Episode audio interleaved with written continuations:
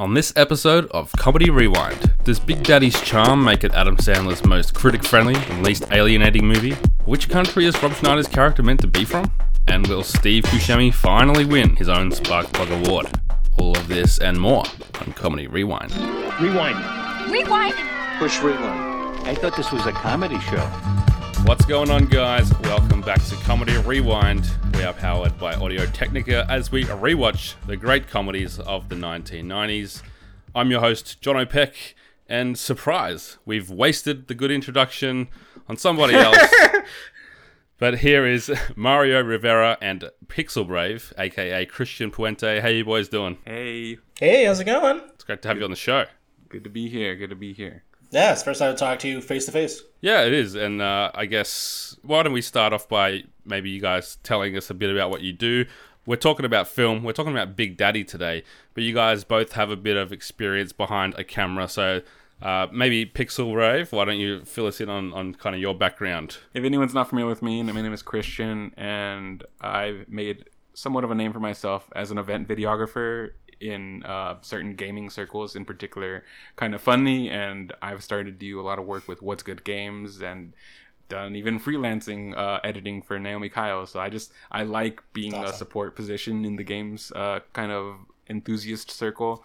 And so if, if you've heard about me, that's probably why, because I like going to events and sharing those memories via video. And the nerdy stuff? Oh yeah, also like that's that's probably why I forgot about it because it's still very new. But recently, myself, along with other familiar faces in the community such as Trevor Starkey, Ben Bellevue, uh, Frank Vazani, Logan, a whole Logan. crew of us, uh, Chloe Naylor, of course, too, and Jazz Foster from Austin, Texas. We're a, a big group of nerds who all decided to come together like the Avengers and create a new.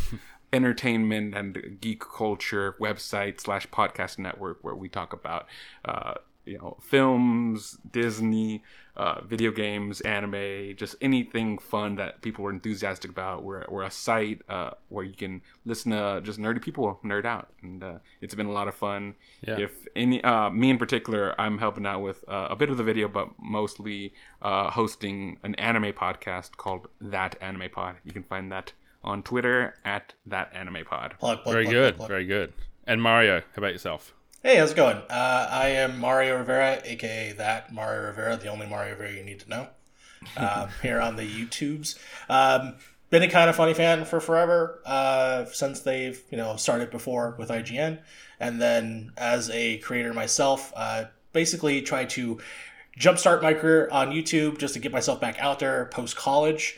And then lately, uh, I've actually been working with DualShockers.com, working on their YouTube channel to try and re- basically create content.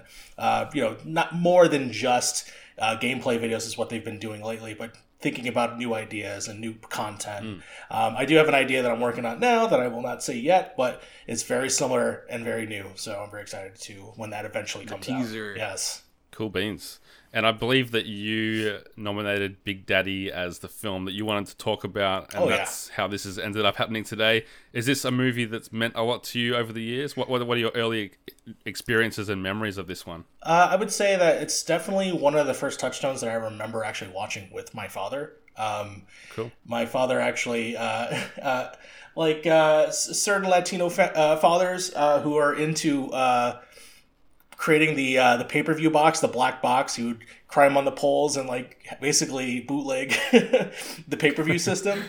Uh, and then I remember that being one of the first things that we would watch would just be Big Daddy, uh, where they used to do basically it was like a you know it was like like HBO at the channel, but it would just show the pay per view movies. Like oh my god, you could just watch all the new movies out. So I remember that specific movie.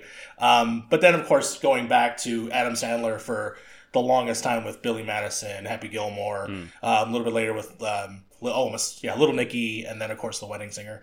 But Big Daddy specifically only because it was a, a movie that I remember watching with my father. That's cool. That's a nice little story. Yeah. What about you, uh, Christian? Anything anything as exciting as uh, bootlegging well off a uh, power pole? Climbing, yeah, climbing poles, getting wires.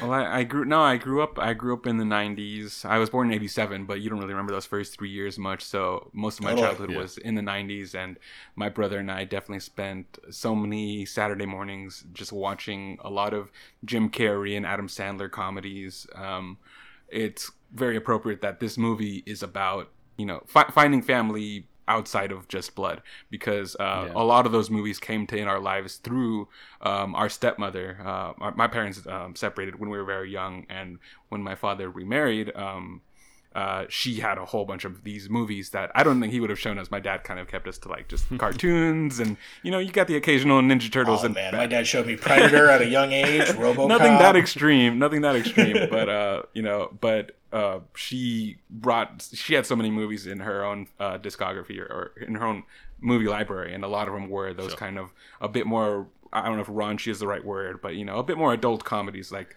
the jim carrey movies and, and adam sandler Yeah. You know how long it took me to understand the ending of Ace Ventura? it's way too long. Oh man. Yeah, we did that a few episodes back. Yeah. we broke that down in great detail. but, but yeah, so th- so those two comedian comedic actors like hold a special place in my heart as like movies that my brother and I connected over. Uh, so uh, I definitely saw this movie a lot. Yeah, but you, you Growing brought this up during your uh, Billy Madison episode, but I'm, Nudie Magazine Day is still like something I say today. it's just the greatest thing, just to walk around. It doesn't hold up, but you know what? It's still great to say. Yeah, I'm quite similar to you, Pixel Brave, in that I was born in '87. So, Adam Sandler, probably, I think I've mentioned in other episodes, like he wasn't a household name in Australia because we didn't have Saturday Night Live Yeah. accessible. It wasn't really until Happy Gilmore that anybody really knew who he was, and this movie was like when he had well and truly arrived. Because I remember seeing this one at the theater, like it would have been the first Sandler movie that I watched at the movies uh, in '99. And Yeah. I, yeah, I guess I would have been 12. So yeah, I mean, it was a it was a huge hit. Thirty-four million dollar budget. It made two hundred and thirty-four million. I know. I, I read that. I was like, that's insane, especially at that yeah, time. I, And it I- was- I saw that on the wiki and I was like, oh my gosh, like Yeah, like domestically, it was his most successful film right up until the second Hotel Transylvania movie, which is quite quite interesting that that's the one that knocked it off. But I think Yeah. movies make more money now generally, uh, and it's yeah, like it, it it's one that I think it was people had to start paying attention to Adam Sandler when this came out. Like you couldn't ignore him anymore, Right. Because you know Billy Madison happened, and it was kind of like quirky and a bit weird, but it was very Adam Sandler. And then Happy Gilmore happens, and it's kind of a bit more streamlined version of that. It's basically playing the same character, angry mm-hmm. guy, you know, man Yeah. child. And here it's the man child again, but an even more palatable version where he, he, ma- he maintained his id and his ego, and he somehow channeled them both to make it somewhat palatable, like you said.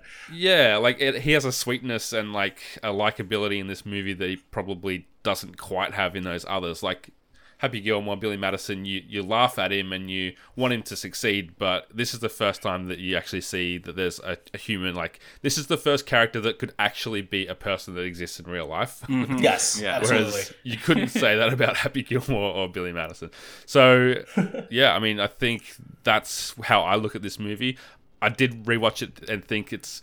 I'm surprised that it has been held up as well as it has, uh, like in such high regard as a Sandler movie because it's kind of vanilla. Like it doesn't really do a whole lot. It's quite predictable generally, but it's just I think it's an easy watch and that might be one of the reasons like you said Christian that it was something you watched over and over again or Mario you were able to watch it with your dad and it's a cross generational thing. yeah. Well, I think we'll get that. We'll get to this a little bit later in the segment, but I think part of what helps with the rewatchability is it's also very quotable. Like it, it's super Hmm. quotable, and well, for me, anyways, like my brother and I just always would, would quote little bits and pieces from it. the which kangaroo I'll song. Say, I'll say. I'll save for later. I'll save for later. Uh, I want to watch the kangaroo song. You you mentioned something before Christian about relating to Sandler's character. That might be something that's worth just touching on at the top here. What's your experience now as a, a grown up compared to like pun not intended? Yeah. uh, compared to when you watched it as a kid. Took a second, just got but it it. registered. well, the kind of like Sonny as a character always seemed like like yeah why like why don't you go ahead and grow up? Like this this old man like really needs to get with it. And he's always just i i never i never put a like a an, an age to the to the name or anything like that but in kind of preparation like full disclosure i, I mean i've seen this movie plenty of times and i uh rewatched a, a whole bunch of clips and the summary because i couldn't track down the actual movie uh, to rewatch. It's not available. Uh, I overdrafted my account to rent this, so I don't have any excuses. I was I was podcasting earlier too, so I couldn't I'm I couldn't squeeze that in. But uh, It's fine. It's fine. but Yeah. but under the time that I had right now, uh, just because I have a lot of personal obligations too, I couldn't rewatch from beginning to end. And so in the summary, I was like, "Oh wow, the character is 32. That is my age." And then the whole the film started taking on Dude. a whole new level of, of yeah, relatability. watching the movie, I'm like, F- that is, sorry, that was my age. yeah, like I'm like, wait, like if you if you told me to guess, like what what what age is this character now? I guess like maybe late 30s or mid mid to like after 35. Like I would Yeah. guess something like that. But it's like to but to have like one for one, like oh wait, I'm that age now, and I totally don't feel like yeah, I don't feel like I've accomplished much. Yeah, like where especially where he has. I, I've done a lot. I'm I'm very happy with what I the opportunities I've had, the collaborations I've done. But at the same time, I'm like, oh whoa, like I've reached that age where I where younger me would have been like, hey, what what are you doing, man? Like you no, know, for sure. Like in the movie, like he has all the resources to him. He has the ability Mm-hmm. because he went to co- like in this movie, he, he's gone to college. He's gone. He's he's all he has to do is do the bar, I believe, and he's a lawyer. Mm-hmm. Yeah. But he doesn't. he's a toll, he's a toll man. you know, he has Mm-hmm. all these skills that he knows, and he tests that on early in the movie, and it's just like, dude, what are you doing? And I feel that way too. I feel like I could be making so much. I have the knowledge to do so, but I'm like, ah, okay, yeah. So I I, I, It- I yeah, get Sonny. a That is quite funny. it's uh, it's it's interesting. Like you watch this movie and it's like Adam Sandler as a lawyer. I don't know. Like this guy doesn't seem like a lawyer. I can't see that. yeah. But you- also I guess true. we do, we do know people. Like we all know people who are like over-educated and doing nothing with what they've studied Yes. because they just don't they don't find it in themselves. Like maybe they don't have the drive or they don't have the uh, like the the mental ability to put themselves through that experience of trying that extra bit harder and getting rejected. But then mm. also some people just change their mind after they study and they're like, oh, I've got a law degree, but I'd rather you know work in a bar. It's just a personal preference. So, yeah. Yeah. I was wondering his personal reason as a character to be like to go through all that to get to the same, I mean, almost basic level of his father, and then just decide to not do that. Like, is it was it a comfort level? Like, they don't really explore that, mm. Like that aspect of like. I think why? we're just supposed to see that he's a. I think we're just supposed to see that he's a burnout, and he's, he'd, ha- he'd rather like watch cartoons and eat cereal at mm-hmm. Fair enough. noon than make that effort. And I think that's Yeah. why his dad, like you know, he talk his dad talks about it in that courtroom scene of all the ways that he's screwed up and he he's wasted, I guess, his natural intellect and that kind of thing. Yeah, and they and they sh- they showcase it in one of the scenes too, which is hilarious, where he's talking to his friends and he clearly knows the answer to their problem, but doesn't apply it for himself. I, I was gonna say I do take solace in that is that in in noticing that difference between myself and the character is that he seems very happy to be where he's at, whereas like I'm not where I want to be, but I'm very actively trying to change my situation. So uh, that's that's a, a I'm glad I can notice that difference is that I'm I'm actively trying to dig out But of yeah, Christian, you're gonna be just fine. Yeah, I wonder if his version of like staring at skate skaters going down the hill and falling is my version of watching TikTok. Uh, yeah. real life TikTok. Just going through, just sitting there, just wasting Yeah. time.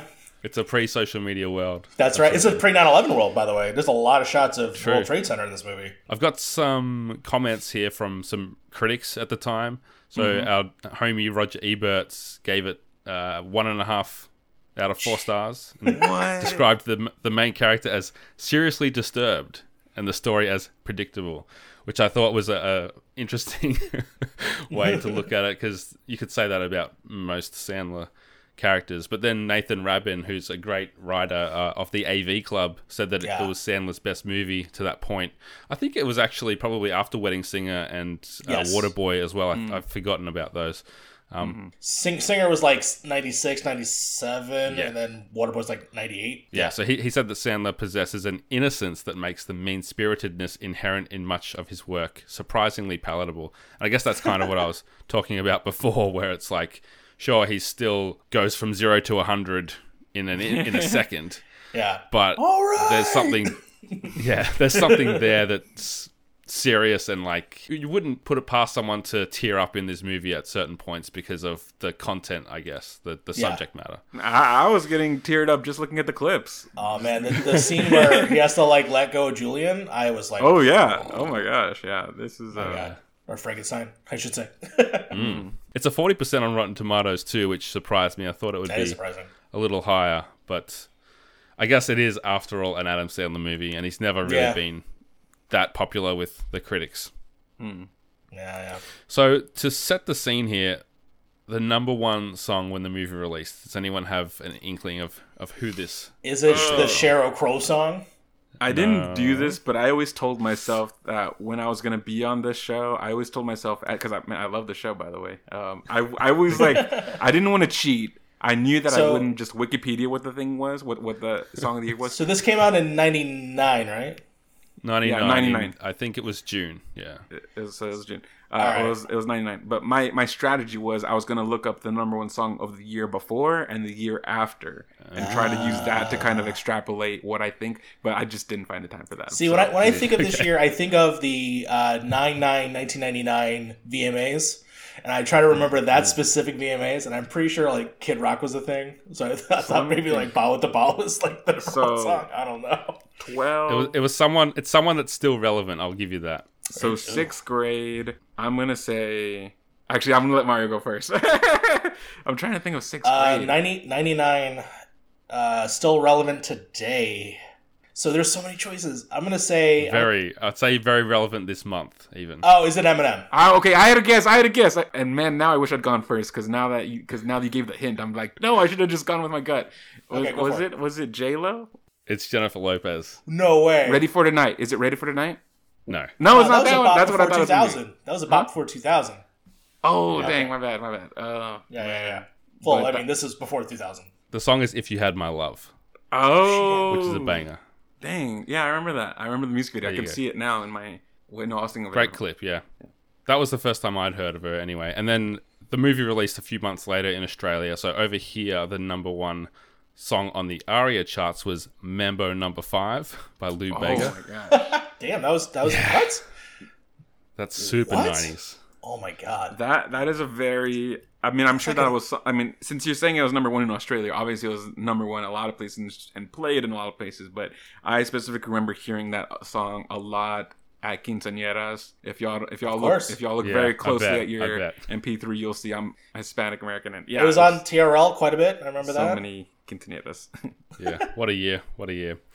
So we'll look at the cast of this movie and say, what have you done for me lately? And I'm going to start with Dylan Sprouse. So the kid in this movie, uh, what's his name? Someone. Wait, Julian. that kid, Julian. That's, that's Dylan Julian Sprouse. Frankenstein. Dude, it's Julie. Yeah, it's Julie. It's Dylan and Cole. Yeah, so him and his twin brother, they did a bit of a Olsen twins Full House thing. The and haircut's so different. I didn't recognize them at all. They, they both kids play the character, but I don't know what Cole's doing. Dylan has been doing some voice acting. He was in Kingdom Hearts three. Yeah, that's why the name is so familiar Yozora. right now. Yeah, he's yeah, I don't know yeah. anything about Kingdom Hearts, but He, he's also Yozora. in some Total War games. Yeah, Yeah. so there you Uh, go, still working. Of course, Cole doing his thing on Riverdale, kicking ass as Jughead. Oh yeah, yeah. Yeah. So it's it's impressive that they're still still about. They were quite talented, I think, for child actors. Like the movie hinges on a kid actor sometimes, and this is one of those instances where you don't feel like they're overacting like a lot of child actors do. Yeah. As as someone who is a is a Riverdale fan, I was able to tell which it was Dylan, which it was Cole, just by the way that they Really? smile. Yeah, yeah, just with the way That's that funny. Cole smiles. There's a certain way where I'm like, okay, this is clearly Cole. Then there's some shots of Dylan where like I'm not as familiar with him because I wasn't a Zack and Cody kid. Uh, Hmm. I was like, okay, no, that's clearly Cole. That's clearly the other kid. That's funny. I didn't even think of it. Uh, Jon Stewart, you know, obviously he's had a huge career since this movie and did The Daily Show, but since leaving The Daily Show a few years ago, he hasn't done a lot as far as acting or performance or anything. It's kind of just been Just doing Political stuff. I think 9/11 advocacy, yeah, Yeah, like for yeah. first responders. But uh, it's it's notable, I think, as probably his most successful movie that he's had a significant role in. One hundred We'll talk about him a bit later. Yeah, yeah. Yeah. The, the only I'm- other movie I can remember is uh, Half Baked for like a second. I was gonna say the faculty, uh, just 'cause I'm a Roger Robert Rodriguez fan. Yeah, right. Yeah, the Um, faculty. has anyone seen Uncut Gems yet? Not Was it on yet. Faculty. No, I haven't seen it yet. I'm waiting. f- I'm waiting for it to uh, be on VOD. Right, yeah. So over here, it's on Netflix for some reason. Oh, whoa! Congrats. And- I'm also looking. Uh, to, I'm also looking to buy a VPN so can Yeah, there you go. watch it. it, it says in the um, opening credits that it's like I can't remember if it was produced or like distributed by. It says network uh, Netflix Film Productions or whatever the the tag is. So yeah. uh, remembering that Sandler had that contract with Netflix, I wasn't sure if it was part of that or if it was something It might different. be. But the fact that it's not on Netflix for you guys is kind of confusing. But anyway, Yeah, I, it's really good. There's probably some kind of probably for the Oscar push. I think you need to have a theatrical release, or that's a, a Sure, gray area yeah. for them. So that might be why they're pushing the theatrical release first. Hmm. I I wanted to talk about this because we've done a few Adam Sandler episodes on this podcast, and this is the first time I've been able to say something about him that's not like, oh, he's you know done another Netflix movie mm. and another Grown Ups movie or whatever it is. Like he's so good in this film that it's almost unrecognizable, simply for the fact that he's actually trying and he's mm. becoming a different person rather than just Yeah. the same thing that he's been very comfortable doing and making a lot of money doing it. So, you know, full credit to him for getting getting that bread. But yeah, this movie I definitely recommend to people who have an interest in Sandler, especially seeing his range. And Kevin Garnett is awesome in this too. Like as a basketball fan, I just had to check it out, and and he's quite like central to the story. That's hilarious. Not just Cameron. Yeah, I, I, I'm really excited. I do want to see that movie, and I, I, you know, for the last, few, I mean, as much as we rag on the Netflix movies and then some of the other stuff like in the early 2000s, there are times when he is very, very great as a very serious, great actor. Like especially when he was in Punch hmm. Drunk Love, which to me hmm. is like the version of all of his characters of this angry person, but like distilled into an art house piece. Right? Yeah. yeah, yeah, That's cool. Uh, Steve Buscemi's obviously in this film as the homeless dude. He's got a TV show at the moment, Miracle Workers, and then Rob Schneider has got this show, Real Rob. Not sure if it's still going. I only yeah. just It's on recently Netflix, started right? It's like watching two this. seasons. Yeah. Yeah, I watched a few episodes and I didn't mind it. Like it was fine. I just kind of had it on while I was playing The Witcher. But then I, I read that he's like a full anti-vaxxer and like that kind of Yeah. thing now. So I'm like, uh, I'm not going to finish that season. Yeah, the only time I know that show existed was because he was on Game Grumps, and he didn't sound anti-vaxxy Right. then. So, but no, I did not watch the show. what nationality is he in this movie? That is a good question, and I like for some reason I went into this thinking that he was like playing some kind of like Latino or something, but his accent is very like Middle Eastern Yeah. European or something. yeah, I was just So like, I don't know. I think it's it. deliberately ambiguous. I, I got kind of like a Greek vibe myself personally. yeah, yeah, yeah, yeah. yeah. I was just confused. Like I was watching it with somebody, and we are both looking at each other like, "What accent is this?" I can't place, and I try to like think of like the food place that he works at. And it just looks like a burger joint, so I'm not sure. Don't try the BLT. Yeah. It's an interesting role and not really one that serves much purpose in the film. Just kind of rounds out Sonny as a guy, the type of guy that befriends the delivery man. You know, you know, you know, he's not doing any cooking. Yeah, Espe- especially the line where he's just like, "Oh, your best." You just like, like the delivery man's like your best friend or something. I'm like, yeah, yeah, of course. That's it. Actually, I did read something, and it was uh, that because the previous film to this, I can't remember exactly which one it was, but it made so much money that they increased the budget for this You're film, right. which meant that they could give uh, Rob Schneider and Steve Buscemi larger roles. so I'm, I'm guessing like they, you know. The homeless guy probably wasn't in the courtroom scene, for example. That might have been added on once they got that extra Yeah, money. Which it's like, yeah. hey, hey, do you want to go downhill in a in a, in a trash cart?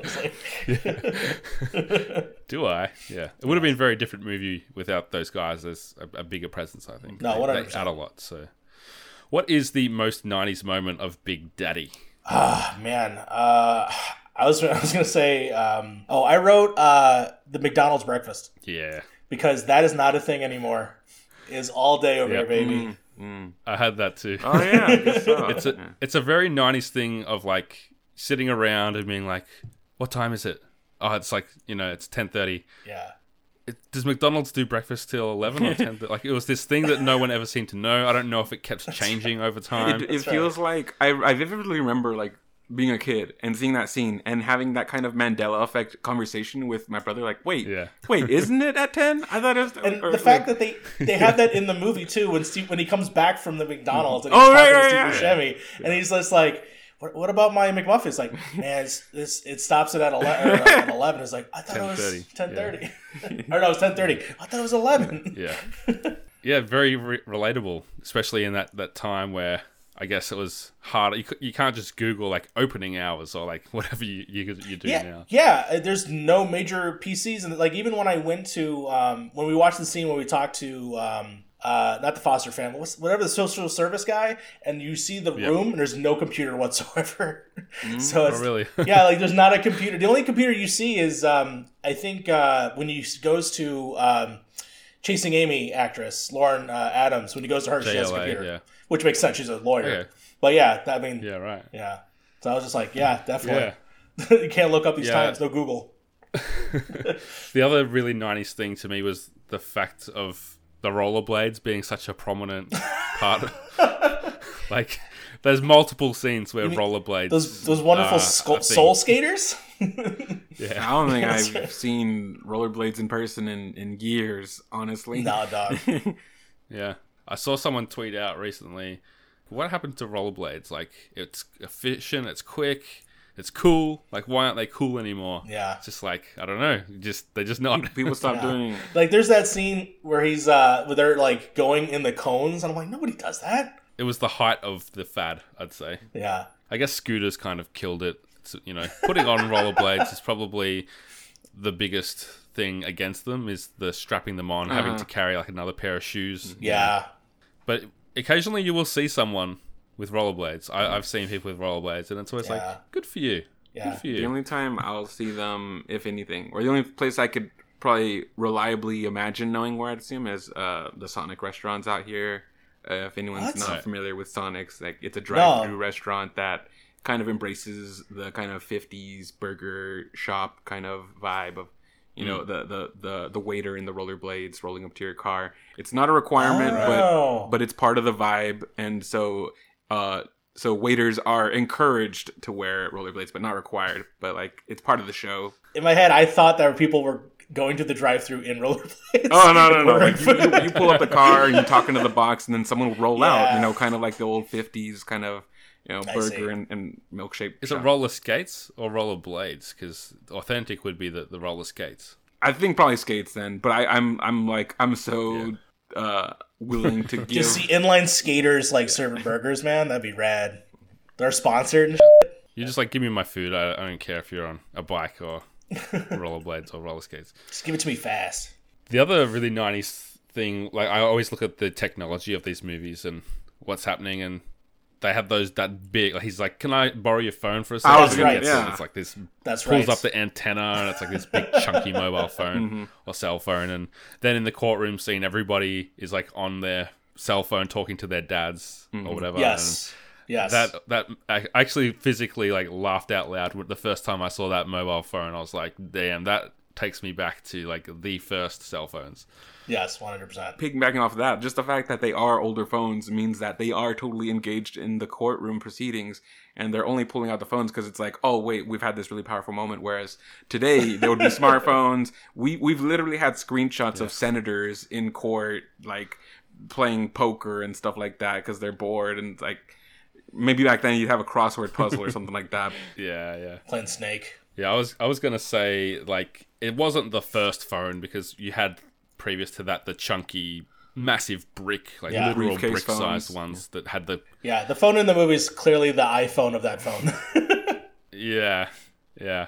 But but this is the first kind of popularized cellular phone that I can remember. Like the kind of thing that you would expect to see with all the business people, not just an outlier of that guy must work on Wall Street if he's got a phone. No, oh, one hundred percent. Okay, so the only kind of pop culture thing, apart from all the music that's talked about, that I thought was super 90s. Did you notice they're playing Twisted Metal on a PlayStation 1? Absolutely, I Oh, did remember that. I saw that I saw that scene, but I didn't recognize the game.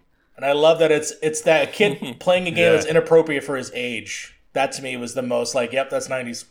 I, I used to do that all the time playing Resident Evil 2. Yeah, I mean, I was huge on Twisted Metal 2, so I had to Google a screenshot of Yeah. the first game to make sure it wasn't the second one. But yeah, definitely the first Twisted Metal, which probably came out in 97 or 98. Yeah, I think it had to. It's on the classic. I know that because I own the classic. Mm. Yeah. You know, you know what? Uh, kind of going off of that too. Just the fact that he's playing like a single play, a single player game in general, instead of being on party chat or something with like the squad. You know, Yep. He's got a squad on the couch, man. They're talking about Benjamin Franklin doing the Declaration of Independence. That's what we do in party chat. It's actually my pet hate of TV and stuff is when there's two people playing a game, but it's clearly like a, a single player game on the screen. yes, yes, yes. Like yes. they'll be playing like Call of Duty, or like I think I saw on Shameless the other day they were playing like Forza or Need for Speed or something, and it's like, dude, there's no split screen. I know that you're Yeah. faking this.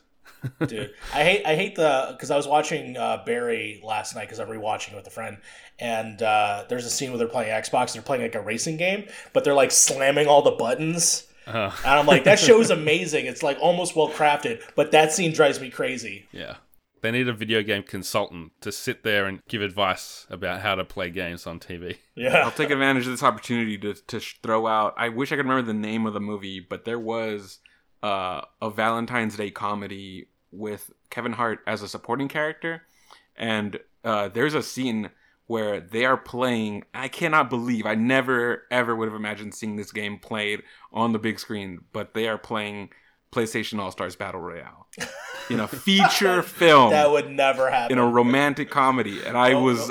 no matter who you are. Yeah, that's not realistic. it was a Sony production, so that made Of sense. Of course. I know we're going in a tangent, but the first Jumanji movie where he has like the Last Guardian poster everywhere and everything, like, come on. no one has that many Last Guardian posters. Anyways, continue. No, that's that's a tangent worth doing. I mean, I, I still freak out when I see a Vita in a movie Oh or a TV God. show. That's right. That's right. Most iconic scene. What do we got? It's got to be the pissing on the wall, right? Dude, that's exactly what I had It's the poster, you know? It's it's the Yeah. scene where it's like where he walks up to the guy and just like, hey, can we use the bathroom? He's like, no, customers only. All right. In the back of my head, that was kind of like my honorable mention of like a '90s moment. Like I don't Hmm. think you could get away with that at all. Uh, not In New York here. City, yeah. No, yeah. In daylight, yeah. Broad in, In broad pre, daylight, pre like that. 9/11? No, pre 9/11, you can't just piss on the wall, even with the child right next to you. uh, and the and the old lady's looking. No, can't do it. Can't Take do a it. picture. Can't take a picture. yeah. Uh, No, or what's your name? The, the, what's your name? He'll write it on the wall. yeah. It's definitely the image that conjures up when I think of this movie is Yes. I guess, you know, because it's on the cover as well, but it's just also an iconic moment. Like I I can't think of another film I guess Billy Madison that happens where he pees his pants. But uh, I can't think of another film where there's a kid and, and a, a grown man like just urinating in public like that. It's it's quite funny. No, and it, it's funny because it's also a character moment because it's actually like it's a it's a weird thing that goes. It, it, it travels throughout the whole movie. Like it travels with he first pees in the bed because he you know he's he's a small kid. He can't go in public, so he teaches him how to pee in public, and then he learns to pee by himself. And that's like a character, like, oh man, he knows how to do it Yeah, now. yeah. Way to go, Yeah, man! he's doing it on like the on the tree and the pot plant at mm. school. That's right. And then I guess as, as like to further what your your point is, there's like that. I guess it's the third act where he's like teaching him to be a respectable human That's- being and that's use, right. use a toilet, for That's example. right. So yeah. yeah. Yeah, Or, or especially when he uses it in court, and the kid's just like, "Yeah, pissing on on the wall." The other uh, nominee for this question was the Scuba Steve scene where he Oh, kind of shows yes. up in the suit. Like that's a, like That's a Turbo Man scene, man. yeah, that's a dad moment. That's like Yeah. respect. Yeah. yeah, no, 100%. I was one of those kids when I watched that movie, I wanted a Scuba Steve because because of that scene specifically. the same way that I like when I watched Jingle All the Way, I really really wanted Turbo a Turbo Man. Man. Man, Turbo Man was number 1, man. That's an interesting choice. I saw a real one and I was so excited when I was a kid. It's Apparently based on a, a toy that Adam Sandler had as a kid. Okay, well, you know, write what you know, so that makes Actually, sense then. funny you bring that up. I think it was called like Diver Dan or something. Yeah, exactly. It's yeah. in a commercial in the movie uh, Problem Child that Hmm. directed this movie. The guy who directed Problem Child directed this Oh. movie. Oh, that's cool. Wow. That's weird. So many layers, man. Yeah. Did anyone else have any other I- iconic scenes to shout out? I think the courtroom scenes is just like super like iconic for me personally. It's the first time that I realized, oh wait, I really like courtroom drama. I think that's why it sticks out to me. The the yeah, just the drama of making the case. Like, uh, yeah, I don't think before this movie I really paid it notice Yeah. or remember any other kind of like other than maybe Mrs. Doubtfire, like the end of that movie. But like Yeah. that's kind of like I, I think this movie kind of solidified like oh wait yeah I really do like the the, the drama the the, the of the, the back and forth of like you know making the case and all that. I don't know I found uh Mm. I, I I learned a new appreciation for that. I like that. I mean, there's a there's a reason that it's such a, a great device in film and, and TV because you know you get a, the tension, the argument, someone trying to attack someone and trying to trick them, and then there's at the end there's a verdict and someone says there's a winner and a loser, and I guess it, it yeah it just works. Yeah, yeah. Uh, I was gonna say anytime that Adam Sandler screams, but then again, you could say that about any Adam Sandler movie. I just felt like the one, you know, when he's telling about the kangaroo song, and then he just screams, "All right!" Like to me, that is Alright. that is stuck in my brain forever. So there, there is that. Oh, one. Uh, I mean, I guess not so much an iconic scene, but the scene that I also remember that I love and I still think about is actually the Halloween scene. Uh, Oh man, Oh, he sneaks in the back oh and like basically robs Cyborg is that man who is the director of the movie, which is pretty funny. oh really oh yeah, yeah. Uh, and then of course steals CDs. Steals CDs. That's another '90s thing. And steals Yeah, the yeah. watch. yeah.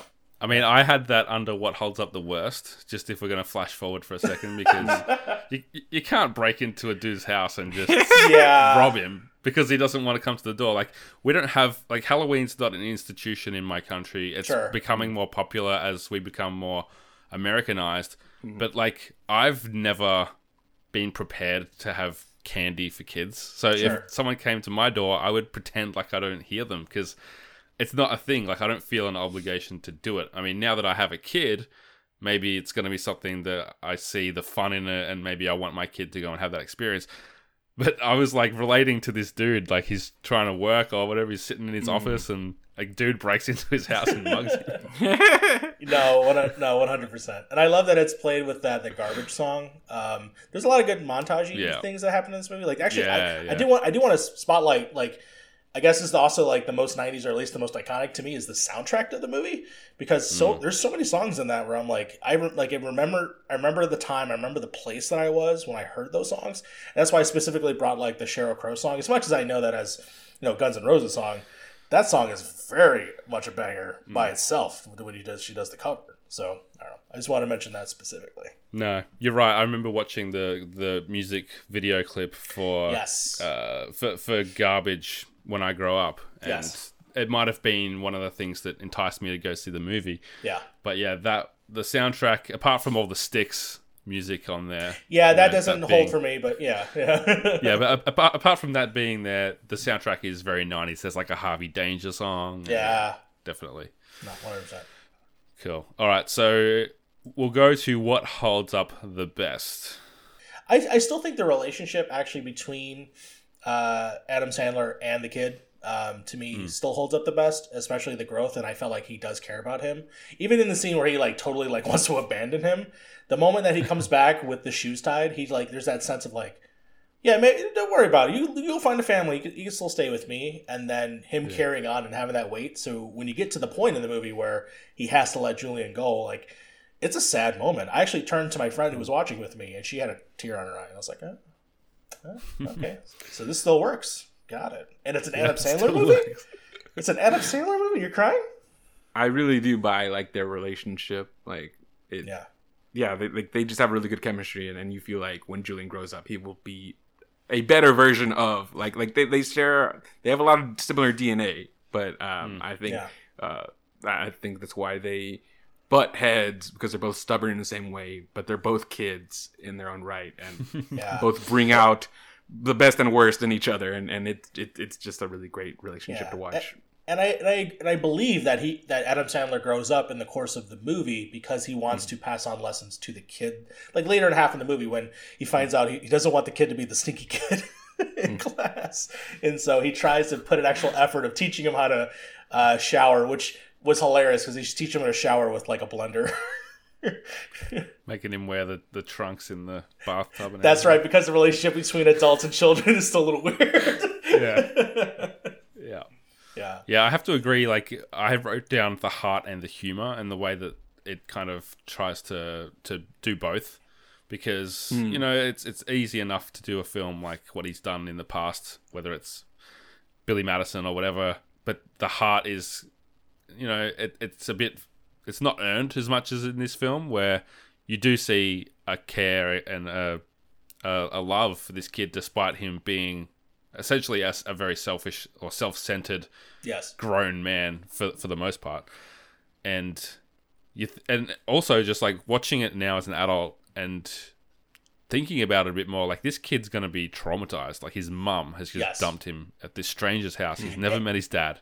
His the- mum dies. The kid doesn't know either. The kid doesn't even know Yeah. her mom, his mom Oh is yeah, dead. that's right. Yeah. They're gonna have to have that conversation at some point in the future. Is like, Mm-hmm. yo, so like, where's mom? Like, I- yeah, it's Yeah, it's ma- ma- nuts. maybe that that part's kind of glossed over a bit. Like his separation anxiety is nowhere to be seen. But especially I at the end when he makes when he calls uh was it Leslie Mann mom? I'm like, yeah, yeah. Jesus. I I love the um scene as far as like talking about the humor that holds up when he's at the kids' playground and he's talking to them about drugs, and he's like, he's trying to like catch them out and Yeah. and be like, oh yeah, I smoke like talking about like yeah, smoke Yeah, weed, wanna- like wanna do pills and all this stuff. yeah, it's like yeah, that's right. Stay, stay clean. and then he catches up with the kid later. He's like, staying clean.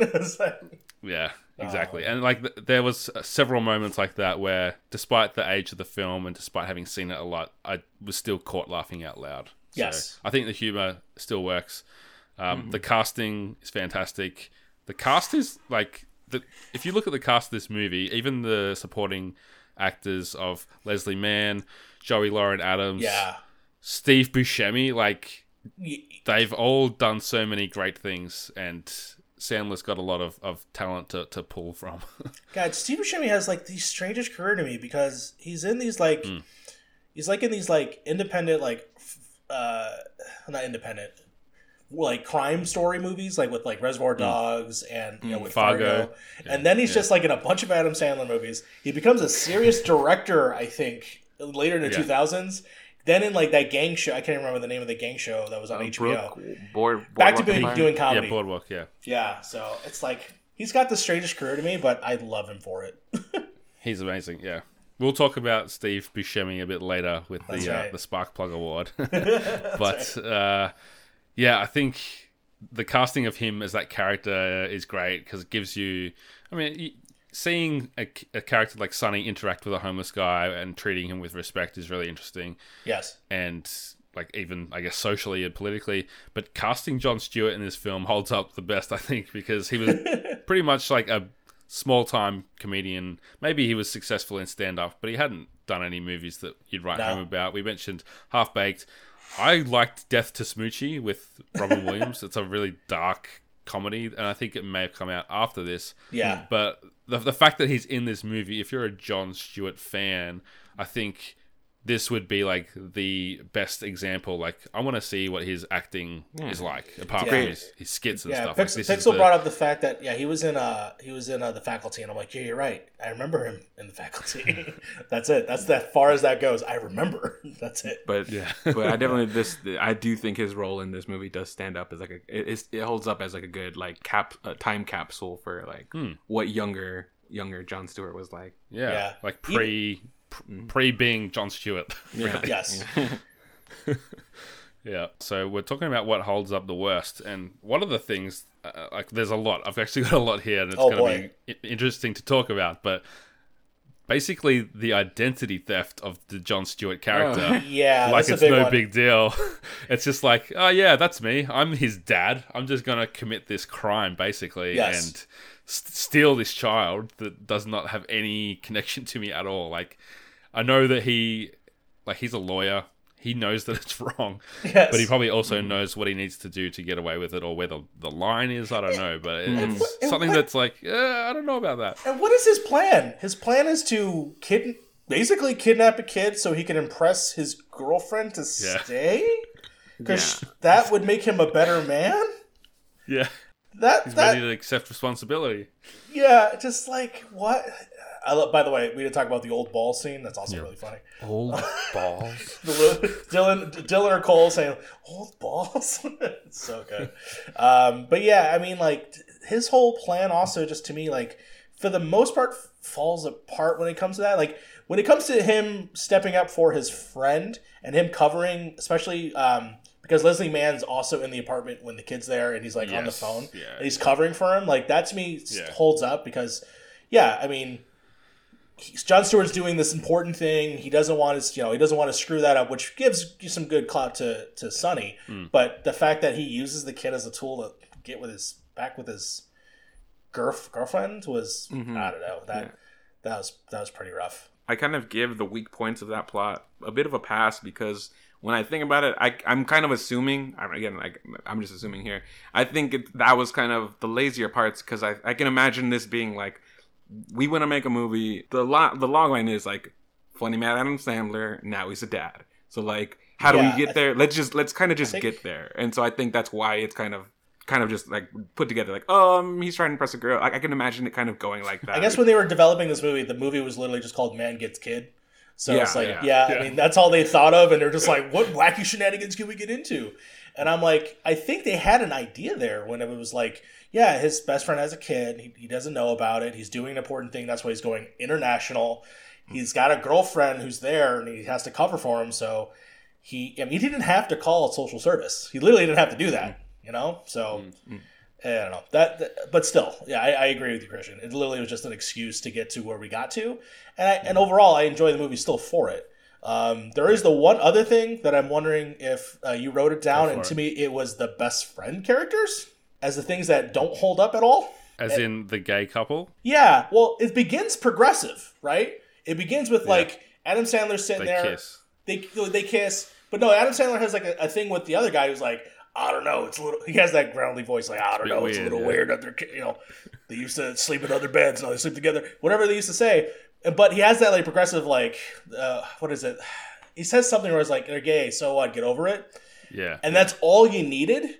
But then the movie pre- like continues to have like the same guy eye roll every time they say something, Yeah. and it just gets progressively like worse and worse as the movie goes on.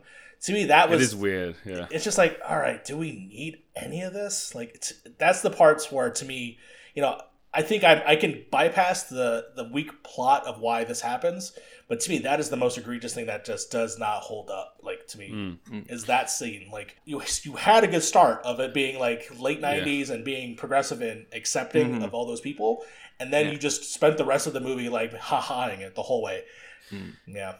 Yeah, and I I think it's very much just a product of its time where that was still like I, I literally like my blasting memory of seeing this movie for whatever reason. Maybe it's because it stands out as something that wouldn't have happened watching it at home, but it was that kiss when those two Yes. uh, men men kiss, and I remember people are like in the cinema reacting like Yeah. whether it was like like shock or like gross or whatever it was it was such a thing that you wouldn't have seen in a film like this ever Yes. One hundred percent. I can't remember it happening before It's funny. I remember the kiss, but I don't because I, as a kid, you know, I have still I had no concept of homosexuality. I just I was a nine year old kid, just like, oh, two guys kissed. I don't know how to feel about that. Like, whatever. I'm just gonna move on. Uh, But you know, but like, yeah. But I bet if I watched it with like my dad, he probably would have said something stupid. Or you know, if I was in the theater, I would probably would hear those things. But but yeah i guess that by bringing that up my point is that that might be why they felt like it was something they needed to come back to. Like it was an easy thing to to mine for a couple of laughs. But watching it now certainly 21 years later it feels strange that they focus on it so much. It's, hmm. Yeah. it, it doesn't seem like something you would get away with or even feel the need to hmm. happen. But yeah and- and under the guise of Sandler being able to say, "I get over it." It's just they, you know, whatever. Uh, That that kind of gives them a little bit of room to dig in a little bit, I think. But yeah, th- they'll probably definitely keep it out of the film if they remade it. yeah, I, yeah, for sure, one hundred percent. And that's that's how these things go. The other kind of social thing that's changed a lot is just the way that he talks to Corinne, which is Leslie Mann's character.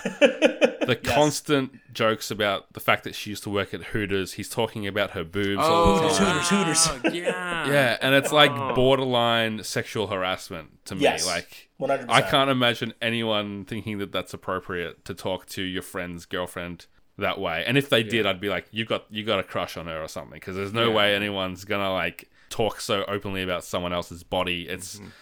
I don't know if it's shaming. uh, It's, he's trying to shame her for yeah, working I mean, at I think that's probably the biggest problem is that yeah, he's shaming it, and we still see that. And whenever we see it nowadays, like yeah, we look, we we like we call it out, like hey, like work is work. People do what they gotta do, and and and Yeah. at the end, like at the end of the day, like I get you're trying to call it out, but it's just a waitress job. It's just a restaurant job. Like why Yeah. do you have to? He's talking about it like she's a stripper. Like he's Yeah, literally. a- like she's a sex worker, and I'm like, come Yeah. on, man, seriously. And, and she was, I mean, I get, like, the movie itself also kept perpetrating this thing where, like, everything that she was wearing was to emphasize her boobs. I don't know if you noticed that. Like, Yeah. there's a scene where uh, they're smashing cans in the uh, grocery store, and then she's just wearing this white shirt just so that way they could have the joke about him going to the to the ice section. Uh, 'cause- Oh, yeah, I'm just like, all right, come on. and it, like not Leslie Mann's not even the type of person you would associate with those jokes. Like if it was like Salma Hayek or someone who's Yeah, super super known for being well endowed amongst their talent and personality as Mm-hmm. well, obviously, but not someone that if you think of Leslie Mann, you wouldn't instantly think like, yeah, that's the first person Yeah. cast to be like a Hooters waitress or something. Yeah, yeah. When I think of Leslie Mann, you know, I obviously think of you know Cable Guy. I think of uh, um, all the Apatow. Judd Apatow movies, and it's just like this. I'm like, where is this coming from? I did love the casting actually of her and um, Joey Lauren Adams because to me, I Yeah. felt very much like, yeah, you guys could be sisters. Yeah, true. Yeah, I love that one's like highly respectable. Yeah, she's a great actress too. Yeah. she's like just or both of them. They're fantastic. Cool. Well, I don't know, Christian. In in your thoughts about this movie, anything holding up worse other than what we've mentioned? No, y'all are pretty sharp. Y'all are, y'all are pretty sharp on on anything that that I would have noticed. Again, just to remind the audience that it's been a while since I've seen the whole movie through. Most of my recollection right now is my memory and the, the We, clips we, that I've we been- get it. You failed at your job. It's fine. it's fine. All right. It's fine. You you you got nothing to apologize for. Yeah, Uh, you're, you're good, man. who would be the most offended? I mean, I think we've just kind of covered that with the gay community and, and women in general. Yeah, yeah. Uh, when I, I was watching with my uh, you know lady friend, and she was like, eh, "Okay, enough." like just just a little too much.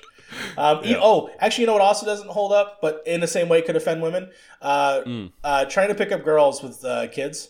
Uh, Oh, the, the kids, park. Right. Yeah, yeah. That also is like yeah, I don't know, man. And the, the fact It's that he finds out totally- his sister. yeah. It's a very like Billy Madison Yeah. style scene. That one, isn't it? It's Yeah, it's it- juvenile. It's a bit juvenile. Yeah. Yeah. like- yeah, It, it worked for him though. I did.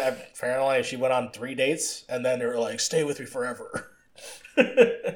I was I was actually walking at the shopping center, like the mall, with my kid this morning, and I did get a couple of smiles from some some women, and you know they're smiling because it's a cute baby. They're not Yeah. smiling at me, but Yeah. uh, you, you know I can see the the temptation to use that as a plot device. Oh, 100%. It's like you know when you're single and you get a dog.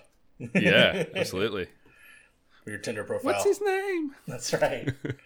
Here's my baby for my Tinder profile. So, do you guys think Big Daddy passes the internet relevancy test? In other words, is it the kind of thing you see popping up, scenes, quotes, gifs, memes? Because I don't think it does really. No, I, that's If the sad part about this movie. Nah, nah. If anything, maybe I'd see a Scuba Steve kind of thing because that's like a costume character kind of moment. But but aside from that, aside from that, and just the poster as like a throwback, I'm sure of like ah, like I don't know.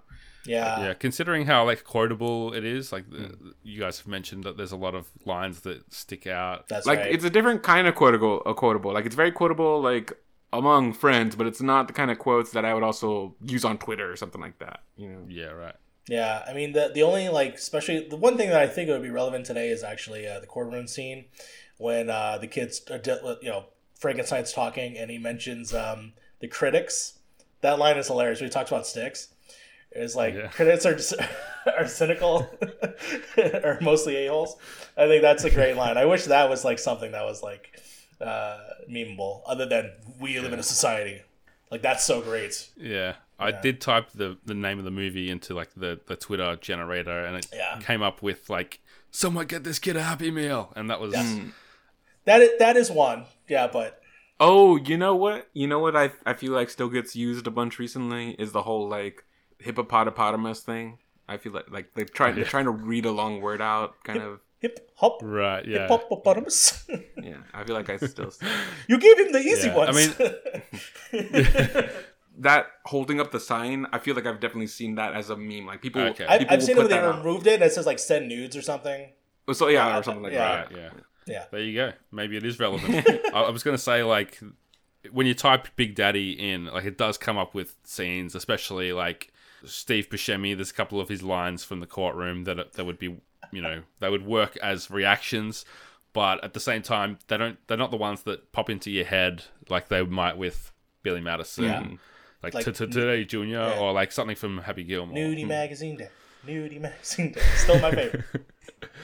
Yeah, there you go. Bringing it up every time. So we talked about this a little earlier, but how would smartphones and social media change Big Daddy? Oh, dude, if Facebook existed, this would be over. Like all, the, all like you know how I said like the social services had no computers. They would have like a th- uh, all of them would have computers. You know, just by looking at a smartphone. Like I will say that's weird that I thought that th- this movie actually uh, takes place in like the span of I guess what six weeks or seven weeks. That sounds about I think right. the movie, if you know, if they had social media, it wouldn't be that long. It would be like a week and a half or two weeks. Mm. But you know, or two days. two days. yeah, but uh, I think- yeah, I think that's the biggest thing is it, it just have Facebook, and then if you type in Kevin Gerrity, I mean, obviously you're gonna get a bunch of Kevin Gerrity's, but still, I don't know.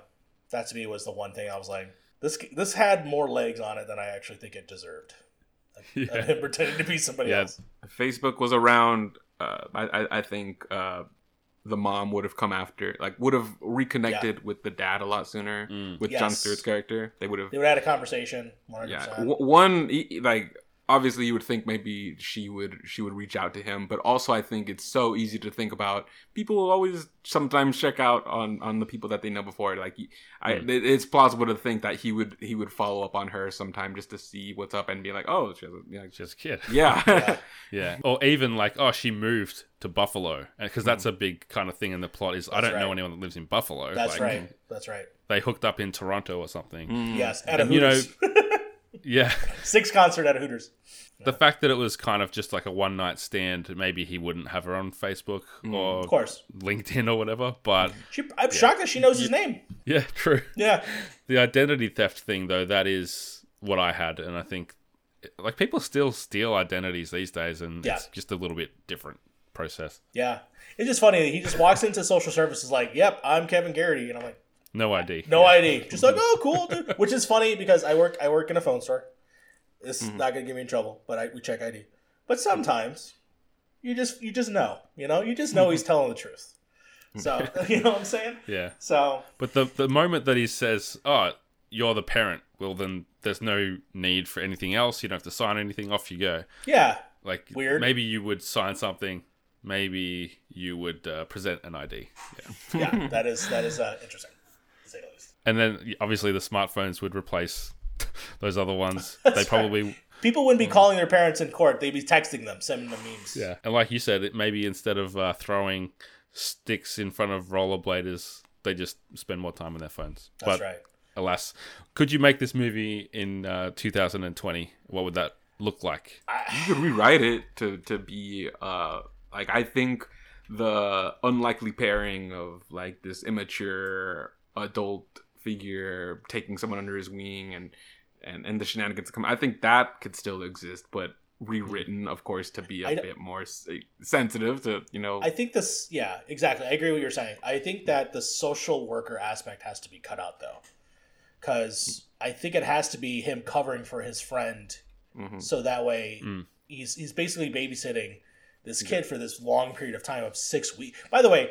I don't. I mean, I don't know much. I'm not a small town pizza lawyer or anything like that. But what job takes six more than six weeks to close in China? I don't know.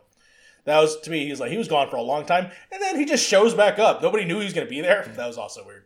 I think the social worker aspect has to end, but then again, what is your third act? I, I you know, that's the part that I would have to work out. It would have to be like the dad coming back and being like, I want mm-hmm. him or something, and he's like, no, I'm not going to give him to you because you're you're like even worse father than Sure. I would be. That Yeah. kind of thing. Yeah. You know, Jon Stewart, rampant visitor of of uh, Toronto Hooters, does probably tons of does a keys of coke. You know. Yeah. But yeah, I think maybe the dad would have been brought in a bit uh, sooner. Maybe True, true. And, and playing that character, maybe maybe checking up on, hey, like you're not getting anything done, so what's going on in your life, and and him maybe having to hide the kid from his dad, like, oh, I can't meet you today, I'm I'm busy, and maybe the dad becoming suspicious of what you know what Sonny's up to, and then uncovering, oh wait, you you're taking care of this kid, like you'd be horrible at that. I think yeah, maybe that would have been the substitution is bringing in the dad a bit sooner. exactly what you're saying where like the movie could have like that element of like the, the, the idea is he's just protecting his friend but it's the misunder- it's the misunderstanding plot basically Mhm. with the kid. Yeah. i think that would be the heavily played if they did it modern if they did it today. Because yeah to me this this the, the once you do the social work stuff that just it ends too fast in my opinion. The movie ends in like you said two days. Yeah, and I mean, I, men- I mentioned it previously on this podcast already, but the latest season of Shameless that I've watched, there's like a, a plot where one of the characters is looking after a kid that's not his because the parent is like a drug addict and basically wants nothing to do with them. Mm-hmm. So, yeah, I guess it could be that he's looking after this kid, and then the drug addict parent or whoever shows up, and he's kind of like, "No, like, I don't want you to have the kid. I've, I care for this kid now. Let's go to court." Yeah. that kind of thing. So. And, and even Yeah. if even if this plot that we're you know coming up with is generic, I still think the movie itself with the relationship between Julian and Adam Sandler, that to me is still the key of the movie. You know, Yeah. without Nothing about that, the movie doesn't matter. Changed, yeah. Yeah, Yep. Yeah.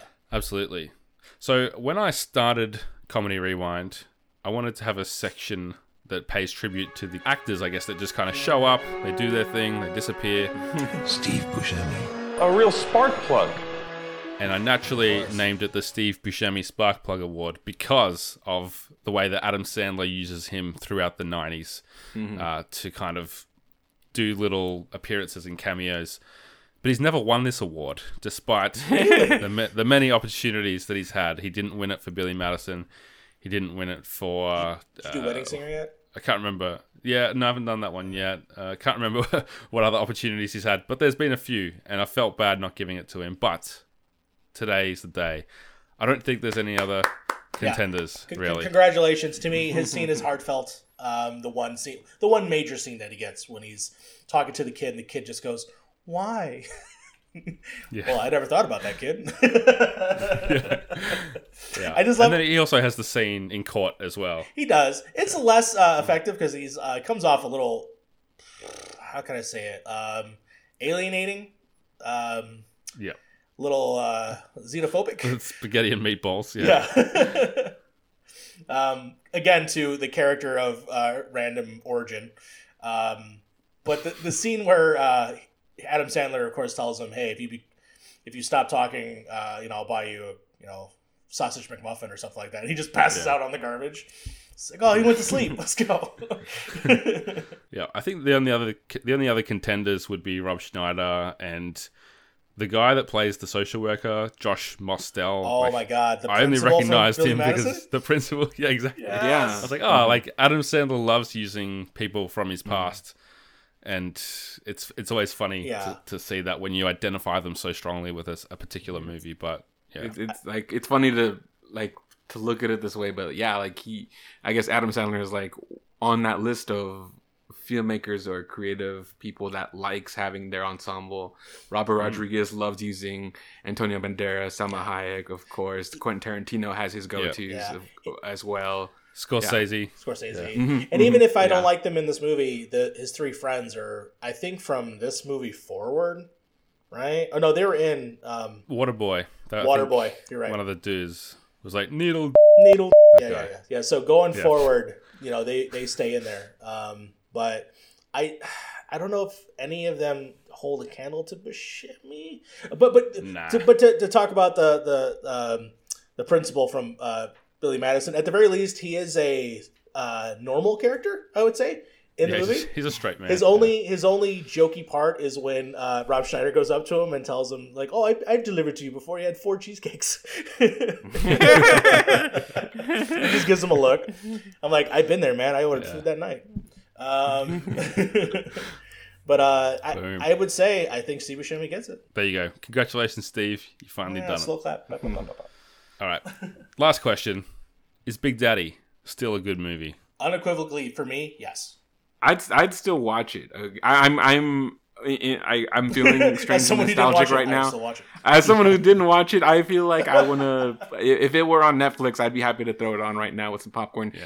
I mean, yes, there's plenty of problems with it as far as being insensitive towards, uh, you know, uh, particular demographics. Uh, but uh, not but because it sounds like I'm excusing it. What I wanted to say was that something that we didn't really talk about much was that it's. I feel like it really captures the look of like it's a very it, it's starting to hmm. introduce that early 2000s kind of fashion like the more warmer Yeah. tones and stuff and so it kind of is like a it watching the clips made me feel like it, it took me back to that time and Yeah.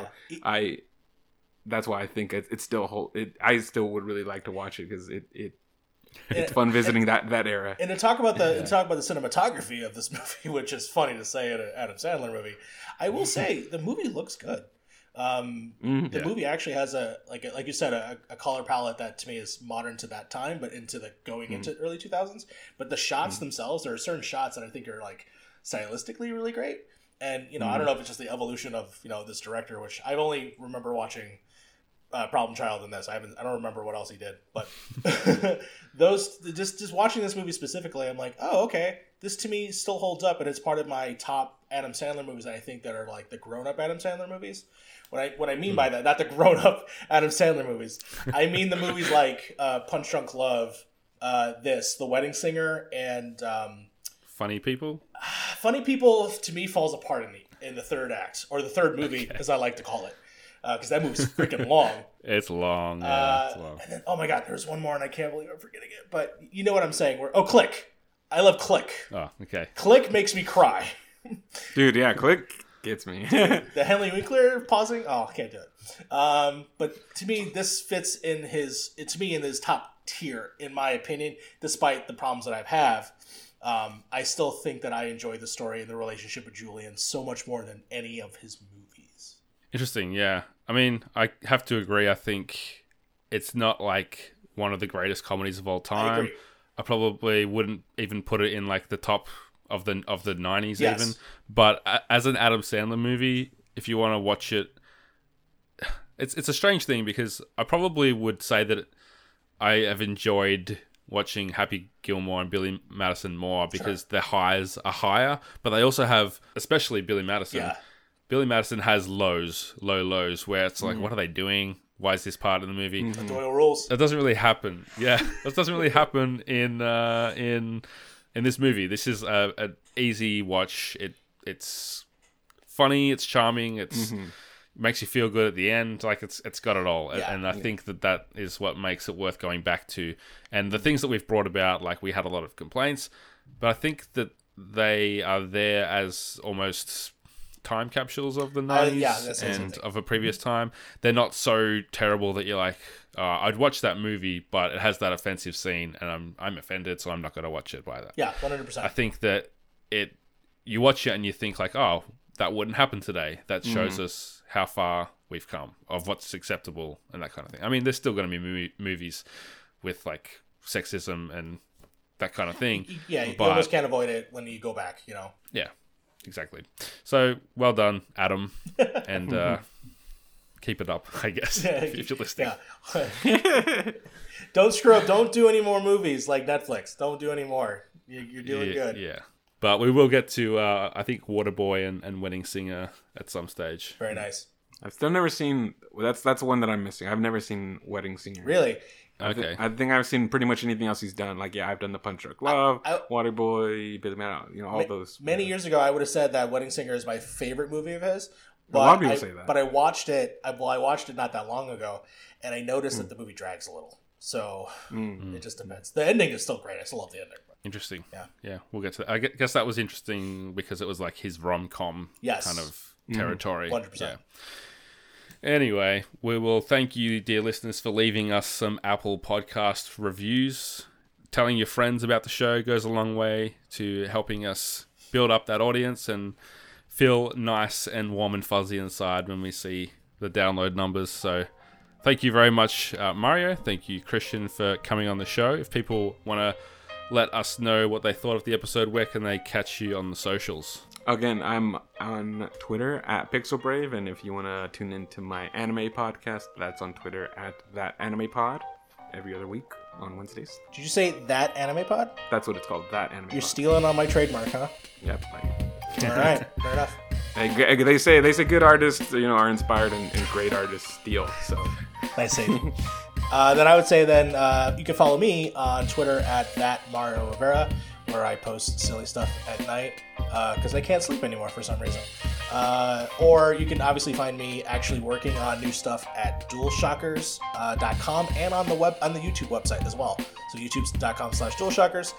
And while you're at it, uh, slip me a sus- subscribe at that Mario Rivera on YouTube.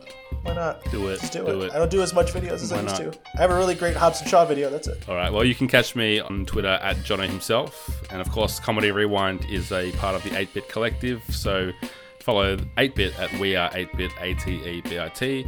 And uh, as always, dear listeners, thank you for joining us on Comedy Rewind. Be kind. rewind.